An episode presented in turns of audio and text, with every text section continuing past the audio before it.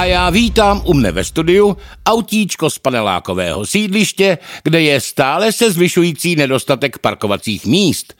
Prý jste prototyp modelu, u kterého je prý garantováno, že zaparkuje vždy. Jak je to možné? Ano, je několik variant řešení. Nejjednodušší je, že v ceně vozu je doživotní služba, která každý večer odveze váš vůz za město a ráno jej zase přiveze. To je skoro jako na letišti. Ano, pak konstruktéři navrhli, že se auta budou do sebe zasouvat. Cože? Jak zasouvat?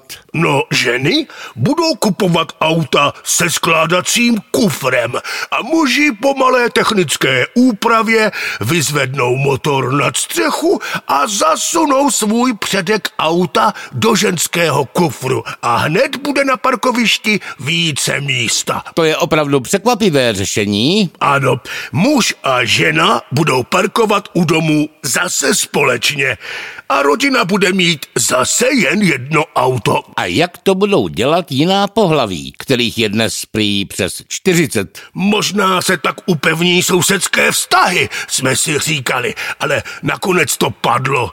Různé organizace proti tomuto v uvozovkách sexu na parkovišti protestovali. A tak konstruktéři šli ještě dál. Chtěli využít střechy paneláků. Cože?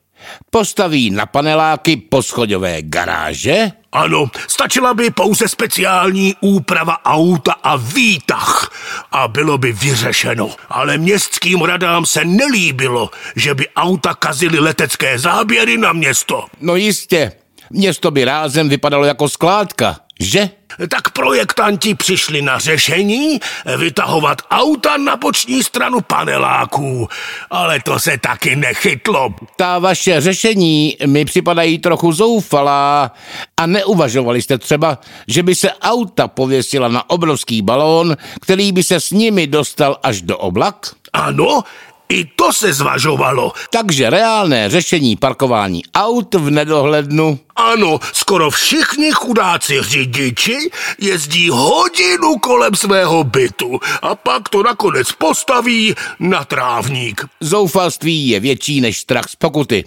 To znám. Je to tak ponižující. Jsme snad vzduch? Vzduch opravdu nejste, ale jste nebezpečné CO2.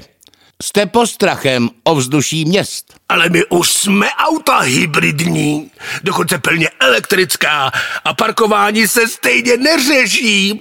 To jsou samé cyklostezky, půjčovný kol a nesmyslné betonové zátarasy na přechodech. Troufám si říct, že někdo vyhlásil autům válku. No nedivte se, máme veřejnou dopravu. Proč auta? Tak proč je stát pořád prodává, když pro ně nemá místo? To jako by se lidi množili a neměli místo k žití. Stát přece potřebuje peníze z daní, ale to je jiná otázka.